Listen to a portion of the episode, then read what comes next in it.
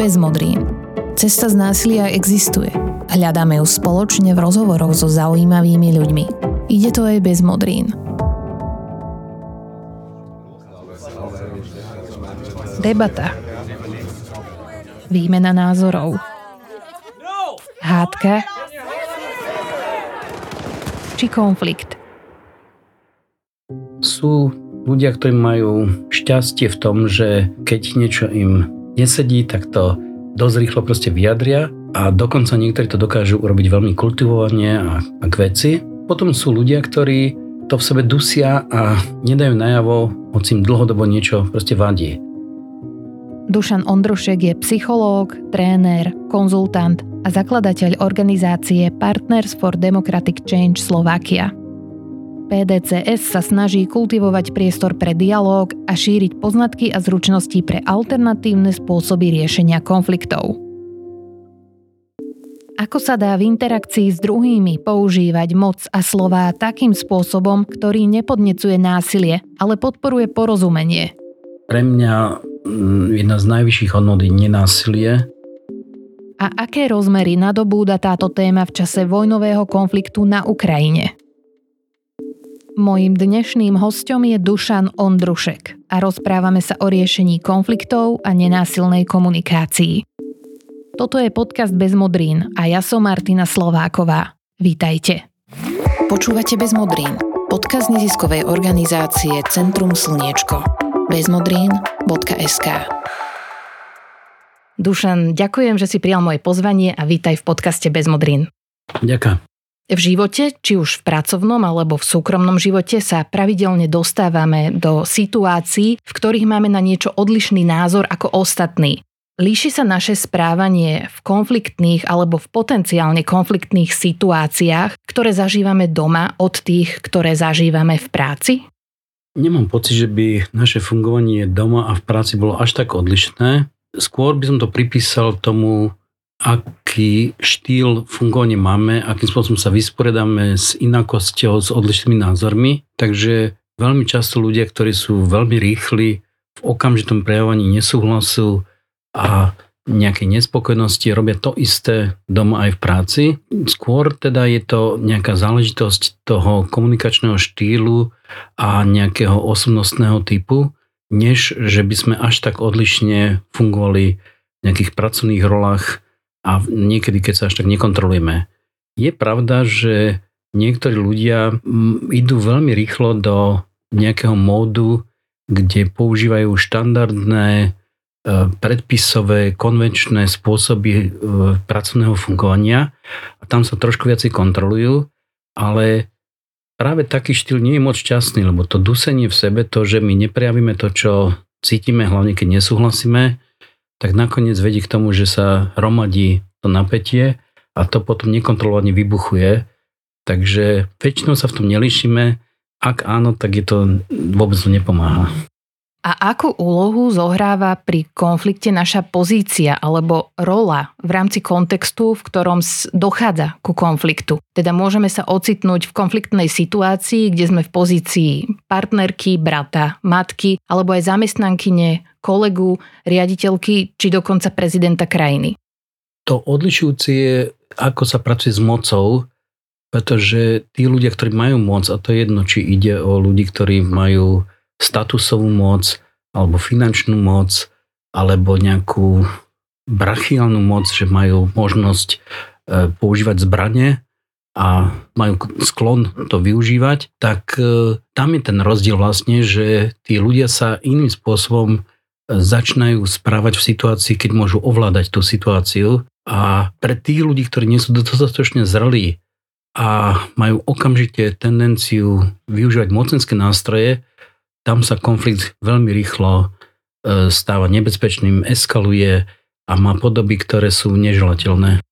Ak hovoríme o úlohách, tak aké rôzne pozície vnímame v konfliktných situáciách, okrem toho, čo nám napadne na prvú. Čiže je to niekto, kto mm, konflikt vyvolal, takto by sme sa na to laicky pozreli, a pozícia niekoho, koho by sme mohli označiť ako akúsi obeď tohto konfliktu. Čiže tá moja otázka je, že kto všetko má akú formu v úvodzovkách moci ovplyvniť riešenie alebo vývoj konfliktnej situácie niekoľko teórií, ktoré to rôzne delia. Najznamejšia je taká teória, ktorá sa kreslí v takých trojuholníkoch, ktorá vychádza z transakčnej analýzy, kde sa hovorí o troch rolách, nie, nie len o dvoch, ale o roli e, obete v nejakej konfliktnej situácii, o role prenasledovateľa a o role záchrancu. A ten autor, ktorý to vymyslel v rámci transakčnej analýzy, ktorý sa volal Erik Berne, tak vlastne hovorí, že tie situácie sa fakticky veľmi často vyskytujú v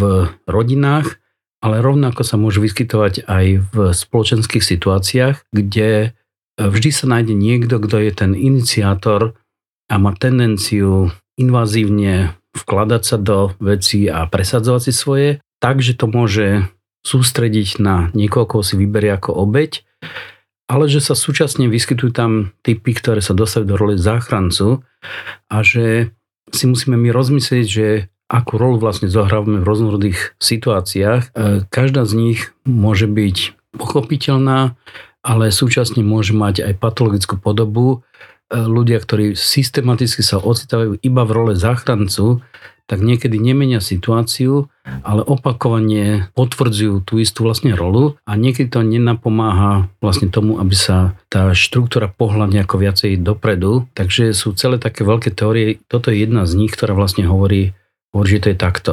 Trošku ináč a trochu zložitejšie je to v situáciách, kde nehovoríme o jednotlivcoch, ale hovoríme o celých skupinách, o komunitách a dokonca celospoločenských e, nejakých javoch. A v tom prípade my vidíme, že sú ľudia, ktorí potenciujú konflikt a ľudia, ktorí majú tendenciu ho rozpúšťať alebo nejakým spôsobom e, zjemňovať, zmekčovať.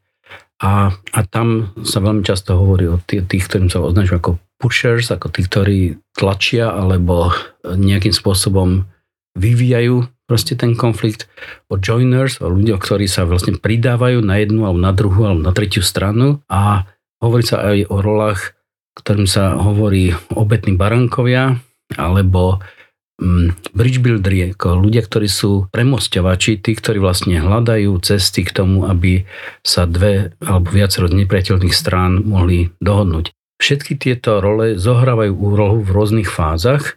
Je veľmi smutné, keď sa v spoločnosti nenachádzajú niekto, kto môže zohrať rolu tých premostovačov, pretože to sú práve ľudia alebo skupiny ľudí, ktorí v niečom rozumejú jednej aj druhej strane a môžu fungovať ako prekladateľi, ako tí, ktorí e, nejakým spôsobom udržiavajú nejaký dialog. Keď takých ľudí nemáme, a to sa deje v situáciách, ktoré sú veľmi polarizované, že celá spoločnosť sa vytláča do extrémnych polôch a nemáme nikoho v tom strede, tak vtedy ten konflikt začína byť veľmi veľmi ťažko riešiteľný a môže to spomaliť vlastne celú spoločnosť. Ide to aj bez modrín. Na tele i na duši.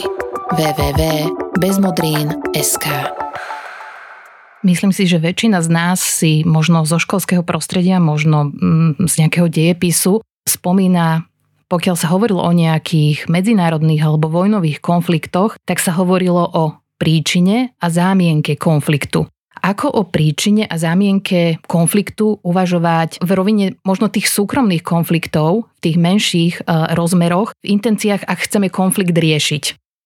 Sú ľudia, ktorí e, žiaľ Bohu e, sa cítia dobre len v situáciách, keď je tam veľké napätie a keď je tam konflikt a nevedia iným spôsobom sa vysporiadať s odlišnosťou alebo s rôznymi názormi, len tak, že neustále provokujú to do podoby nejakého konfrontačného stretu. Ak máme šťastie a od detstva máme veľmi dobrých rodičov, ktorí sú zvyknutí na takéto situácie, tak nás pomaly vedú k tomu, že mať konflikty je prirodzené, že mať odlišné názory a záujmy e, a hodnoty dokonca je v poriadku. Dôležité nie je aby sme nemali konflikt, ale dôležité je, aby sme tie konflikty riešili konštruktívne, aby sme sa naučili otvorene hovoriť o tom, čo cítime, vyjadrovať to, kde nie sme spokojní, ehm, bojovať za svoje záujmy, ehm, jasne ich pomenúvať a zvyknúť si na to, že mnohé z tých situácií končia kompromisom alebo končia nejakým vyjasnením pozícií tak, že nachádzame nové riešenie, tvorivé riešenie. Ľudia, ktorí majú tvorivosť v sebe, sú dostatočne kreatívni, tak sú väčšinou lepší riešiteľa konfliktov, pretože nachádzajú nové riešenia, také, ktoré doteraz neexistovali. U časti konfliktov, tých zložitejších konfliktov, my musíme vždy nájsť niečo, čo ešte sa neskúšalo a čo je nové, neočakované vlastne riešenie. Je niekoľko takých teórií, ktoré vlastne hovoria, že to najdôležitejšie pri riešení konfliktov je kreativita. Je tá schopnosť predstaviť si novú skutočnosť a netradičný spôsob, ako zakončiť tie situácie a žiaľ Bohu, čas ľudí nemá túto schopnosť predstavivosti a, a ochoty pozrieť sa na veci na novo, ale pri zložitejších konfliktoch je to žiaľ Bohu tak skoro až nevyhnutná podmienka. Je pravdepodobné, že všetci, alebo aspoň väčšina z nás chceme v živote zdravé vzťahy. Vzťahy, v ktorých nám je spolu dobre s druhými aj so sebou samými. Vedie cesta k zdravým vzťahom aj cez nenásilie? A čo je vlastne nenásilie? Nenásilie je e, spôsob komunikácie a fungovania, ktorý nepočíta s násilnými postupmi, Násilie, ktorému všetci rozumieme, o ktorom všetci vlastne vieme, je fyzické násilie, ktoré spočíva v prevahe moci alebo prevahe moci zbraní. Ale rovnako dôležité, keď hovoríme o nenásilnej komunikácii, je aj násilie, ktoré vyplýva z kultúrneho násilia. To značí také typy násilia, ktoré sú spojené s otázkami jazyka, viery, nejakých e, hodnot, ktoré sú spojené s identitou. S tým už vieme oveľa ťažšie vlastne pracovať. A rovnako dôležité je uvažovať aj o násilí, ktorému sa hovorí štruktúralne násilie, ktoré je dané štruktúrou, napríklad nerovnomerným postavením nejakej skupiny ľudí, napríklad žien a mužov. A keď sa s týmto stretneme, že usporiadanie v nejakej spoločnosti umožňuje to, že za tú istú prácu v priemere muži sú lepšie platení a tie rozdiely sú žiaľ Bohu aj na Slovensku obrovské, že e, ženy dosajú v priemere asi necelých 80% platu mužov dneska, ale po materskej, 6 mesiacov po materskej, ženy získavajú, dostávajú až o polovicu menej financií, pretože majú výpadky kvôli deťom, pretože pracovisko nie je schopné proste toto brať do úvahy, tak my vytvárame štrukturálne násilie. My diskriminujeme nejakú časť spoločnosti a zarábame si na konflikt, pretože ako náhle my nemáme rovné práva, nemáme možnosť rovnako pristupovať ku všetkým zložkám spoločnosti, tak je to, je to zárodok, pretože nakoniec to môže priniesť aj nejaké násilie a nejaké fungovanie bez primeraného výkonu celej spoločnosti. Aj keď sme my menej citliví na iné typy násilia, ako je to priame brachiálne násilie, tak oni sú rovnako dôležité, niekedy ešte viacej dôležité. Dušan, ak dôjde ku konfliktu, tak ako veľmi dôležitý je moment, v ktorom ten konflikt otvorene, priamo a jasne pomenujeme. Lebo každá strana, ktorá je súčasťou toho konfliktu, to môže vnímať inak a môže za ten konflikt považovať niečo iné. Vedieť pomenovať konflikt je veľmi dôležité, ale neučíme sa to v školách, nie sme na to celkom pripravení. Dokonca veľmi často aj keď ľudia nie sú spokojní, tak majú pocit, že je to neslušné, nevhodné, priamo čiaro to vyjadriť, ale práve to schopnosť pomenovať ten konflikt, rovno povedať, čo je vlastne problém, je, je základ preto, aby sme s tým mohli niečo vlastne robiť. Sú ľudia, ktorí majú šťastie v tom, že keď niečo im nesedí, tak to dosť rýchlo proste vyjadria a dokonca niektorí to dokážu urobiť veľmi kultivovane a, a k veci. A, a so potom sú ľudia, ktorí to v sebe dusia a nedajú najavo, hoci im dlhodobo niečo proste vadí. Dokonca je to aj kultúrna záležitosť, že vie sa, že oveľa menej žaldočných vredov majú Taliani ako Fíni. Čiastočne aj preto, že tá kultúra tej severskej kultúre fínskej, norskej, danskej e, hovorí, že e, nie je vhodné navonok mať otvorené kričanie a, a, a nejaké prejavy nekontrolované. Zatiaľ, čo tá talianská kultúra naopak proste hovorí, že hneď je treba sa pohádať a to, čomu sa hovorí talianské manželstvo a, a fungovanie, kde sa tí ľudia akože celý čas na seba vykrikujú, tak v niečom vlastne, aj keď to vyzerá hrozne, môže to pomáhať to, že, že veľmi skoro sa navonok dostávajú tie veci, ktoré ľudia v sebe nedusia. Potom výsledok je aj taký, že majú menej tých žaldočných vredov. Riešenie konfliktnej situácie môže mať rôzne podoby a jednou z nich môže byť aj nepresviečať druhú stranu o tom svojom názore, byť ticho a odísť. A ono sa to môže javiť aj ako jednoduchšia cesta. Ale my máme aj v jazyku také spojenie, že kusnúť si do jazyka, čo naznačuje, že to až také jednoduché nemusí byť. Ako to vnímaš ty? To, že sa snažíme o nejakú korektnosť a o nejakú slušnosť a nejakým spôsobom dokážeme stať trošku mimo alebo vedieť sa na veci pozrieť z boku je, je veľmi fajn. Ale nie, nemôže to byť univerzálny vlastne prístup vo všetkých vlastne situáciách. Dokonca, ak je to nadužívané, tak to má až také dôsledky, o ktorých som hovoril. Čiže my určitú mieru trpezlivosti a ochoty odložiť riešenia e, musíme sa učiť a je to dobre, keď to, keď to dokážeme ale e, nie je to univerzálne riešenie. My, my sme mali vedieť aj trošku si kusnúť do jazyka, ale aj trochu, e, keď už je toho veľa, dať najavo, že to není v poriadku a že treba to riešiť a inač sa k tomu postaviť. Keď sa bavíme o konfliktoch a predstavíme si tie najzásadnejšie, ktoré môžu prerásť až do podoby vojny, tak e, je asi dôležité spomenúť aj kapituláciu, čiže nejaké vzdanie sa. Dá sa povedať, kedy je toto správna voľba nejakej stratégie? Ja myslím, že my musíme neustále zvažovať, že e, aká je cena za to alebo oné riešenie. Pre mňa jedna z najvyšších hodnot je nenásilie.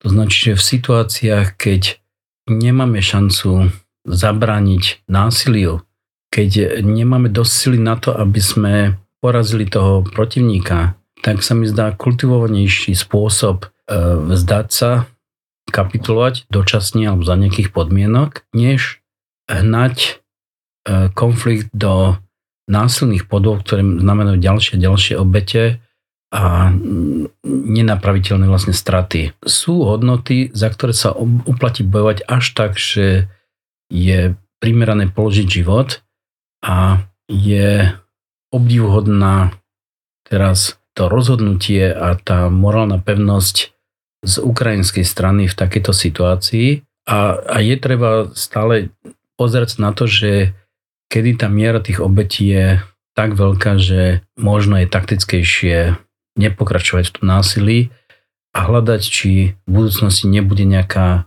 šanca sa dohodnúť. Pri, pri teórii konfliktov sa hovorí, že že negociácia, vyjednávanie, oficiálny spôsob, ako si sadnúť za stôl, nastáva až vtedy, keď už tie krajiny obdve strany pochopia, že my nedosiahneme svoje ciele tým, že budeme bojovať. Pomerali sme si sily, odhadli sme, že kto má koľko kapacity na to, aby mohol vyhrať ten konflikt.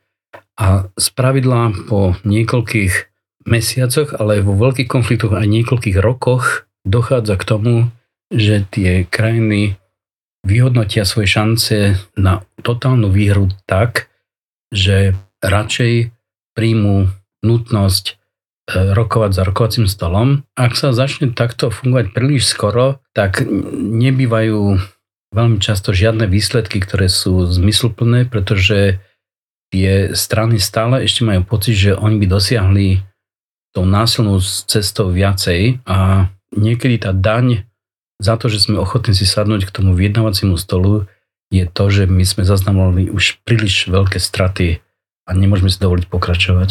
Čo nám konflikty prinášajú do vzťahov? Existuje dôvod, pre ktorý konflikty potrebujeme?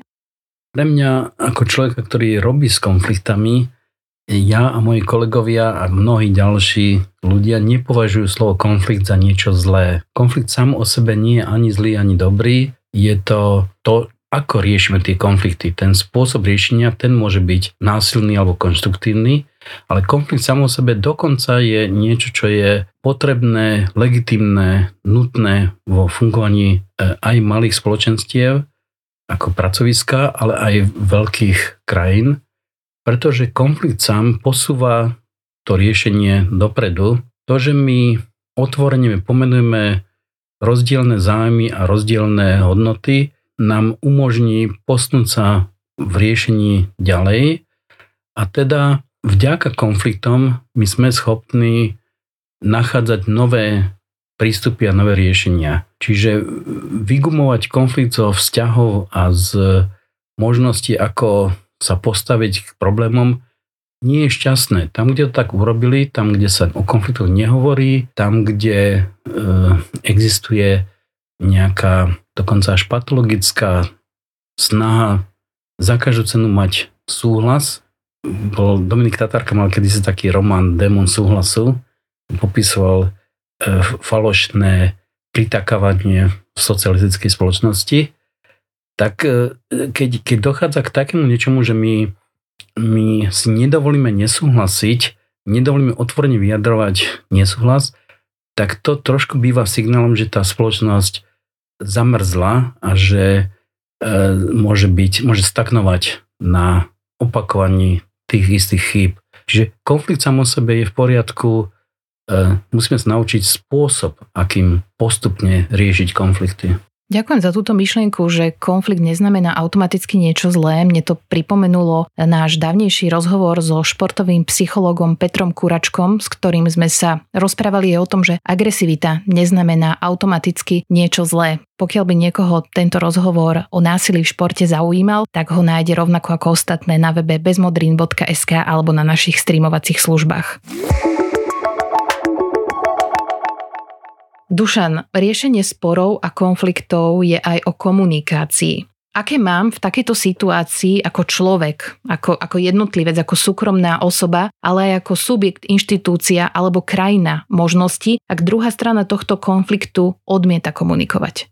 No, v komunikácii v tomto kontexte je niečo ako tanec. Nedá sa tancovať e, o samote bez toho, aby človek mal vlastne partnera, alebo je to ochudobnené o nejaký aspekt na to, aby sme vtiahli a snažili sa konštruktívne komunikovať o konflikte, tak potrebujeme spoluprácu obidvoch. Tá sa nedá nariadiť, tá ne, ne, nedosahuje sa tým, že, že nám to prikážu. E, komunikácia, ktorá je vynútená, tak síce sa, dá, sa realizuje, ale nie vždy pomáha. Ukazuje sa, že súdne rozhodnutia, ktoré prikážu strane, ktorá prehrala, aby nejako postupovala, nemajú taký veľký úspech ako tie dohody, ktoré sú dosiahnuté s prostredkovaním mediáciou, ktorá je založená na dobrovoľnom súhlase pri riešení e, sporov a konfliktov. Keď jedna zo stran odmieta komunikovať, odmieta sa zúčastniť e, debaty, tak e, je to, je to taká veľmi náročná situácia na individuálnej úrovni to, čo sa deje medzi dvomi partnermi, tak to sú, to sú často až patologické situácie. Ja som čítal o prípadoch, že niektorí ľudia, ktorí e, sa zarazia a odmietajú rozprávať s partnerom, lebo majú taký pocit krivdy, ubliženosti, že sa zaseknú, že to dokážu robiť mesiace alebo aj roky. Taký, taký jeden prípad, čo som čítal, bol, že manžel 40 rokov sa zaťal a 40 rokov neprehovoril s manželkou a nechápal, že to, čo vyrába, je vlastne patologická e, podoba ubližovania tomu partnerovi. Dokonca to dostalo aj nejakú diagnostickú nálepku, že čo to vlastne je, tento typ fungovania. Na to, aby sme mohli fungovať v spoločnosti, musíme komunikovať a nie je riešením toho, že by prestaňme komunikovať a, a budeme do nekonečna sa, ne, nebudeme sa rozprávať vlastne ako partnery. To isté platí potom aj vo veľkom celku, to isté platí na pracoviskách a to isté platí aj v komunitách. Ty si už spomenul mediáciu. tak eh, skúsme povedať niečo viac o tom, že kedy je dôležité do konfliktnej situácie prizvať mediátora. Mediácia predpokladá, že sa do konfliktu dvoch strán, ale niekedy aj viacerých strán, zapojí tretia, tzv. neutrálna vlastne strana. Tá môže mať rôznu podobu, podobu arbitrácie alebo príkazu, alebo aj mediácie, čo je teda nenásilná podoba, nedá sa vynútiť a nastupuje vtedy, keď sa ukáže, že dve strany samotné e, sa nevedia dohodnúť. Niekedy, keď vidíme tento pojem v televízii alebo niekde iný, tak ešte sa niekedy často spletie s inými pojmami ako negociátor a tak ďalej. Mediácia je taký spôsob, keď sa výsledok nedosiahol negociáciou. Keď, keď nestačilo to, že iba tie dve strany medzi sebou sa priamo dohodujú, ale musí tam byť niekto tretí, kto stráži pravidlá, kto sa stará o kultúru toho dialogu, kto určuje nejaké časové a iné rámce, kedy spolu rozprávame, kto môže byť prizvaný do e, rozhovoru a čím je tá úroveň vyššia, čím väčšieho celku sa to týka, tým je to zložitejšie. V jednoduchej situácii, dajme tomu relatívne jednoduchšej situácii nejakého partnerského sporu, tak vlastne hráme s tými nepriateľnými stranami. V prípade, že ide o mediáciu už dvoch krajín, tak sú tam mnoho iných rolí. Sú tam fact-findery, nejaké, nejakí experti, ktorí posudzujú a robia analýzy a vypracovávajú, čo sú požiadavky z jednej a z druhej strany. Sú tam nejakí nejaké pomáhajúce inštitúcie, ktoré e, aranžujú tú situáciu, je tam, je tam profesionálne vypracovanie zápisov toho, čo bolo vlastne dohodnuté, čiže ona môže mať veľmi rôznodú vlastne podobu, ale, ale v zásade nastupuje vtedy, keď, keď sa dve strany nevedeli priamo dohodnúť. Ľudia často opakujú formy správania, ktoré zažili, videli, počuli alebo sami už niekedy urobili. Predpokladám, že predovšetkým výchova v rodine, vzdelávacie inštitúcie a tiež médiá výrazne ovplyvňujú našu schopnosť správne riešiť konfliktné situácie. Je pravda, že ľudia vychovávaní v autoritatívnej kultúre ťažšie dokážu vyjadriť svoje emócie a majú vyšší predpoklad správať sa násilne? Je, je, to, je to tak, že, že my uh, sa učíme spôsoby ako rešpektovať iných, aj takých, ktorí majú iné názory od malička. Je pravda, že, že e, sa hovorí o autoritatívnom type osobnosti, tie A-typy. To sú, to sú tie, kto sa pomenovalo po druhej svetovej vojne, keď sa analyzovalo, kde sa v ľuďoch berie e, tá, tá schopnosť nenávidieť do tej miery, že že to vedie k násilným a vojenským konfliktom. A e, ukazuje sa, že z časti je to vec, ktorej, ktorej sú ľudia pripravení alebo menej pripravení v rodine, hlavne v e, konfrontácii s otcovskou figurou, otcovskou autoritou a že keď dostanú takýto nešťastný imprint, imprintovanie ako nejaký, nejaký prvý základ toho, jak sa správať, tak to znižuje ich schopnosť potom k nejakým dohodám a k tolerovaniu toho, tej inakosti. Schopnosť komunikovať nenásilne musíme získať a tiež sa o ňu starať, cibriť si ju, kultivovať si ju. Ako to môžeme docieliť? Môžeme e, sa pokúšať o posilňovanie nenásilia aj tým, že pestujeme citlivosť na iných ľudí.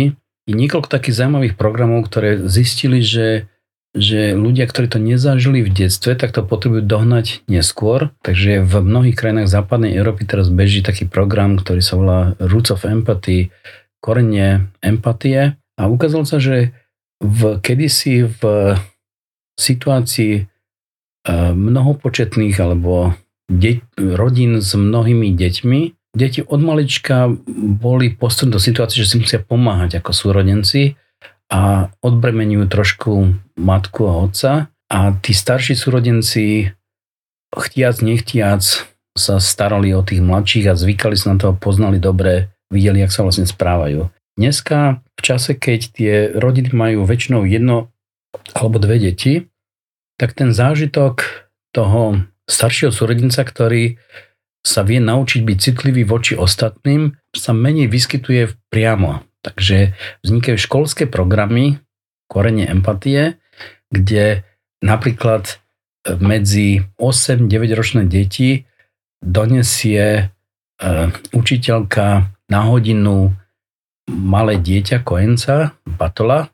Deti sa s ním hrajú, e, pod dohľadom tej učiteľky e, trošku sa snažia porozumieť, ako čo prežíva, majú ho na rukách, ako tešia sa z toho, keď sa nejak prejavuje ako taká pre nich živá hračka, ale postupne prichádzajú na to, že to nie je len hračka, že to nie je Tamagotchi, ktoré proste musíme neustále gombikmi sledovať, čo vlastne potrebuje, ale že, že to dieťa má svoje autentické vlastne fungovanie a niekedy sa teší a niekedy plače. Na hodinách postupne sa citlivujú na to, čo také dieťa asi potrebuje, jak to vlastne prežíva. Je to taká trošku umelá vec, pretože kedysi to všetky deti zažili v rámci svojej rodiny, lebo, lebo vyrastali v tom, že túto skúsenosť nabudli veľmi skoro. E, dneska, keď sa nevyskytnú v takýchto situáciách, tak e, sa to cieľenie vlastne robí na týchto, na týchto hodinách. My môžeme mať pocit, že je to trochu umelé, na druhej strane zdá sa, že takýto zážitok je, je dôležitý pre každého z nás. Postupne, ak je, tie deti to zažívajú, tak sa dokážu stále citlivejšie a presnejšie e, zamerať na to, čo, čo tí malé tvory potrebujú a cez to vlastne aj lepšie chápať a byť citlivejší na to, čo, ako vidia svet tí ostatní a čo vlastne potrebujú.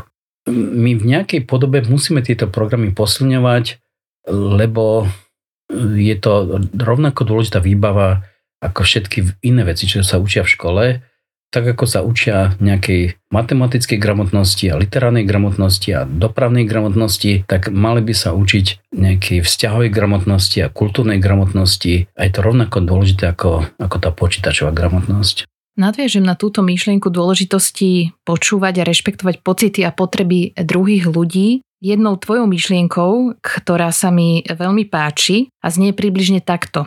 Aj keď niekoho vnímame ako nepriateľa, Mali by sme sa snažiť vnímať jeho perspektívu, skúsiť vidieť v ňom kúsok toho, čo sme my sami.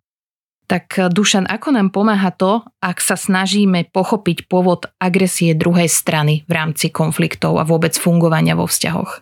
Je taký, je taký psychológ, alebo on je pôvodne fyzik a potom neskôr vlastne sa zabral vzťahmi a psychológiou. Volá sa Adam Kahane. On e, má takú knižku a sériu kníh, ktoré sa venujú tomu, ako sa pohybovať vo svete nepriateľov tá jedna knižka sa volá Ako rozprávať s nepriateľom. Jeho skúsenosť aj z rôznych vojnových situácií, aj zo situácií, keď sa museli bývali ne, úhlavní nepriatelia stretávať a hľadať nejakú spoločnú budúcnosť, je, že my sme schopní rozprávať aj s nepriateľom a neznamená to, že, že musíme nutne ustúpiť zo svojich pozícií a prestať veriť tým hodnotám, ktoré vyznávame, ale znamená to byť otvorený voči, voči rozhovoru. Áno, my potrebujeme sa naučiť rozprávať aj s ľuďmi, ktorí sú veľmi iní ako my sami.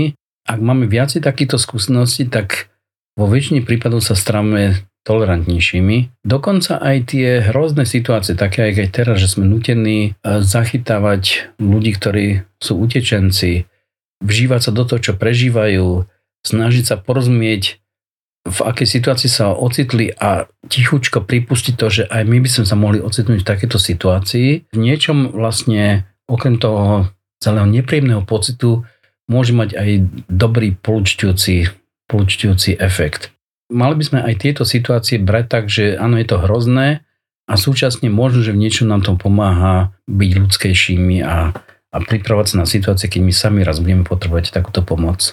No a do tohto všetkého, o čom sa tu dnes bavíme, do úsilia znižovať napätie, do snahy o nenásilnú komunikáciu, vstupuje internet a sociálne siete. Všetci vieme, že čo strašné a miestami až, dovolím si povedať, nechutné sa tam dokáže odohrať.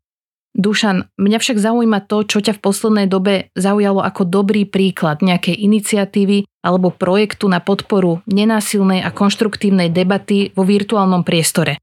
Vo virtuálnom prostredí my až tak veľa takých dobrých príkladov nemáme, pretože sa ukazuje, že virtuálne cez internet a cez sociálne siete je možné polarizovať, je možné radikalizovať ľudí v spoločnosti, ale je oveľa ťažšie a veľmi výnimočné úspešne deradikalizovať, zastaviť tú radikalizáciu a hľadať nejaké, nejaké mierové porozumenie na, na báze nenásilia.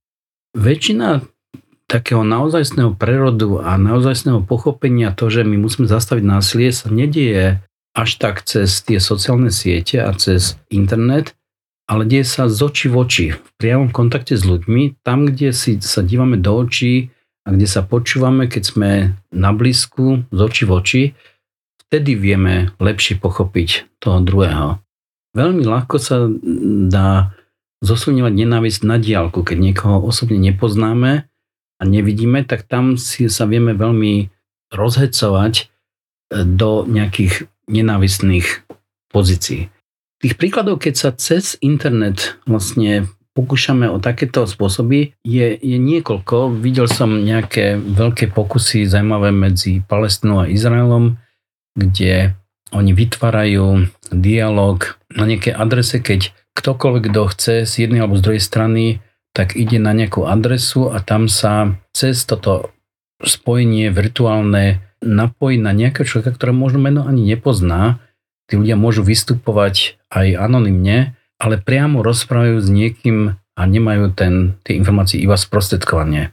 To, čo vidíme aj dneska, že Rusko a Ukrajina si vytvárajú svoju propagandu a vykresľujú tých druhých veľmi, veľmi nepriateľsky a, a to vidíme proste šokujúco z niektorých záberov z videí na internete veľmi silne hlavne z tej ruskej strany, ale, ale myslím si, že v nejakej podobe sa nejaké prvky toho môžu vyskytnúť aj, aj na Ukrajine, lebo tak to býva v tých vojnových situáciách, tak to je to, čo je nešťastné, keď e, prichádzajú len vybrané informácie, filtrované s nenávistným vlastne obsahom.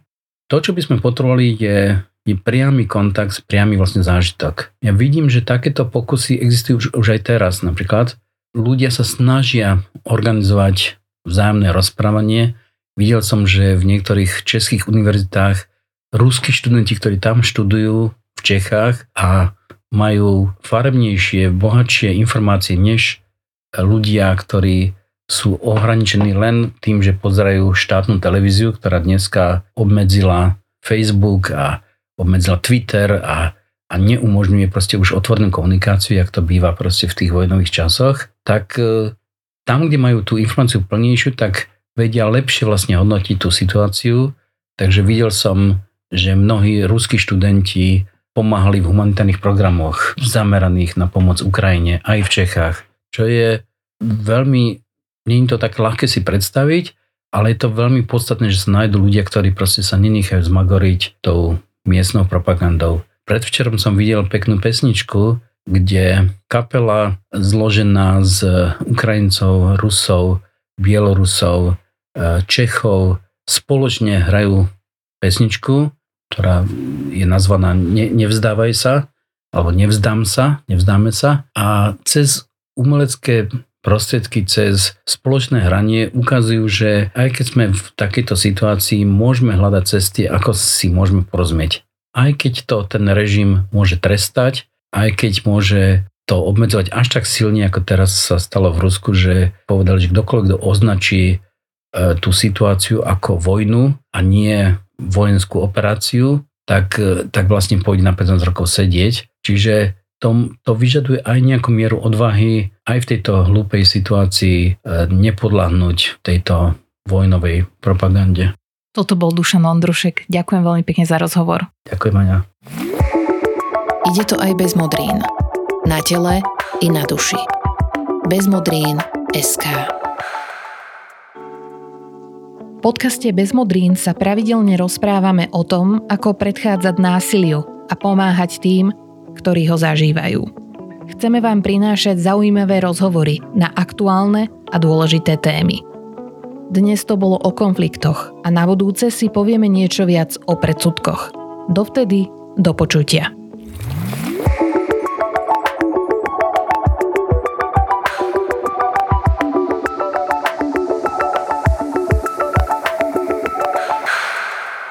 Tento projekt je realizovaný s finančnou podporou Ministerstva spravodlivosti Slovenskej republiky v rámci dotačného programu na presadzovanie, podporu a ochranu ľudských práv a slobôd a na predchádzanie všetkým formám diskriminácie, rasizmu, xenofóbie, antisemitizmu a ostatným prejavom intolerancie.